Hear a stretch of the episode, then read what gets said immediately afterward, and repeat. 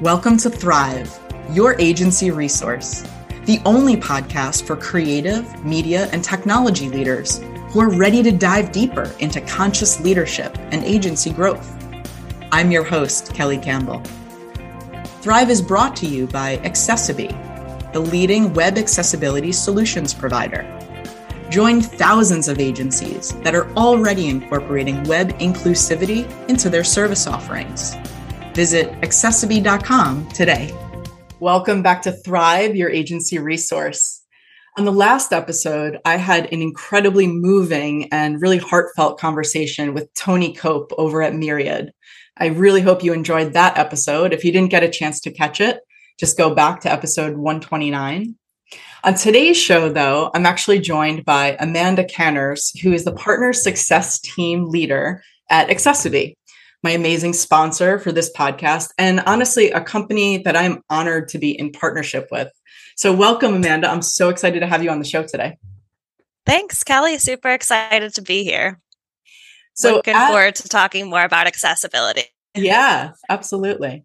So at accessiBe, what I understand is that you see agencies sort of as change makers for inclusivity in the world. And I love your stance. I think the meaning or the, the real crux behind that is that agencies have the ability to change mindset due to their influence on brands and organizations that they work with, right? You call it the inclusivity revolution. And I love that. So can you talk a little bit more about that to start? Yeah, absolutely. We are working with thousands of agency partners at accessiBe, all different types of agencies from web developers, designers, SEO, marketing, even lawyers can be agency partners at accessiBe. But really, it's anybody who has the influence to help make accessibility more accessible, no pun intended, but to the general public as well. We see our agency partners as people who can influence other businesses to do the right thing as well. And we've had a lot of really successful partnerships so far with accessiBe. So I think one of the things that a lot of agencies and maybe just consumers in general believe mm-hmm. that accessibility is kind of a, a niche market. And I want to kind of dispel that myth a little bit because it's not true accessibility impacts about 25% of the population worldwide, right? One in four people have some form of disability. So, mm-hmm. in terms of inclusivity, what do you think about this need? We talked a little bit before the show, this need to add an A to the DEI or DEIB acronym. Totally relevant in today's climate, but curious to hear your thoughts about that. Absolutely. I agree 100%. I loved that conversation beforehand. DEI is not only the right thing to do, but it has become very, very hot button issue, especially in 2022. A lot of the population is considered disabled. People think of disabled only as very, very severe disabilities, but the WCAG or the Web Content Accessibility Guidelines and the AS disabilities from blindness, motor impairments, all the way to ADHD, they even consider aging a disability disability. It really is over 25% of the population. Anyone can be impacted by it. So adding accessibility into the diversity, equity, inclusion landscape is not just recommended, but it seems actually necessary at this point for sure. Yeah. Absolutely. So you talked about kind of doing the right thing. When you yeah. are working with agencies and having the conversations, what are the three things that you typically advise agencies to do when they are interested in sort of doing the right thing? Great question. Well, typically agencies come to us for one of the reasons as well. First, obviously, would be doing the right thing. You know, just typically agencies want to do the right thing for their clients. They want to do the right thing for their clients' clients as well. So the first one would really be doing the right thing, DEIA. The second would really be peace of mind to avoid litigation. That would be a really big reason why people come to us as well. And then, of course, the ROI of inclusivity. I know you've discussed a little bit about this as well, but the uh, disabled population has a massive buying power as well. And they are a very, very brand loyal population. So typically, even when introducing as an agency, when introducing this to your clients, they'll sit in one of those three buckets as well. Mm-hmm. So you're often having those conversations. And then if they are coming in with one of those particular buckets or concerns, you're also talking about the other two as well. Absolutely. Everything needs to be noted. Uh, it's important to kind of see the whole picture when it comes to accessibility. Accessibility goes hand in hand with compliance as well. Obviously, doing the right thing is one thing, but there is legality and liability, of course, that surrounds web accessibility as well. For sure. And I would imagine, and I think, you know, I've heard this anecdotally from agencies that I've worked with over the years, and even when I had my own, the technology of accessibility can used to be mm-hmm. i was going to say can be but used to be pretty daunting. There was a lot of like manual code editing. There was a lot of you know necessity to have a really specialized developer who understood accessibility and all of these things but there's really no more excuse for that because there's such a simplicity now in some of the solutions that are much more tech friendly business friendly do you have a couple of examples of agencies that you've worked with where you've seen like a really kind of transformative mindset shift in, oh, this is something that was daunting in the past for us. Maybe now we need to kind of get on board with the fact that there are new solutions and now they've become like advocates in a way. Anything like that? I would imagine that there had to be a couple of stories like that. Absolutely. Well, there's definitely a few that come to mind right away. I do have one that kind of just jumps to the forefront of my mind. I have an agency partner, a larger agency that was doing manual remediation since the dawn of time, really, since the internet existed, since people had websites. They thought that this is the only way to do things, and it takes them thousands of dollars as well. So they thought that this was the only way to do things. Upon actually using the access widget and seeing how things can work, they realized that there's an another side of things as well. It mm-hmm. doesn't have to be done manually. Although we never bash manual work, we are a full web accessibility suite as well. So, really, what we say is it doesn't matter as much how you do it as long as you do it. Right. Did you know that one out of five people in the US is living with some form of disability?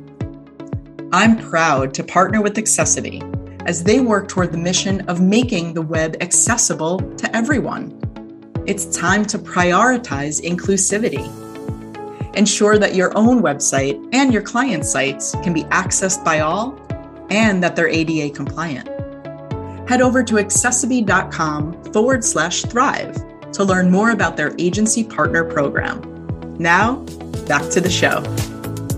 And so, um, in that agencies or other agencies situations, they had one mindset kind of coming into the situation mm-hmm. or to, into the partnership with you realized that there were other solutions and then now do you find that they are even more so advocates for this within their own agency but also for their clients as well Absolutely. There's another side of it too. Manual work can be because there's the more human aspect of things. It can be wonderful, but with our solution, with an automated solution, you're actually giving the end user the opportunity to make adjustments to your website based off of their specific disability. Mm-hmm. So instead of designing a website with assumptions in mind of what somebody wants or needs, you're actually allowing them to make the adjustments based off of their specific impairment or disability. So it really opened a lot of people's eyes to, mm-hmm. you know, we don't need this simple black and white website, white background, black design. You can still design and you can still develop these beautiful, great websites and you can still make them inclusive and accessible for everybody.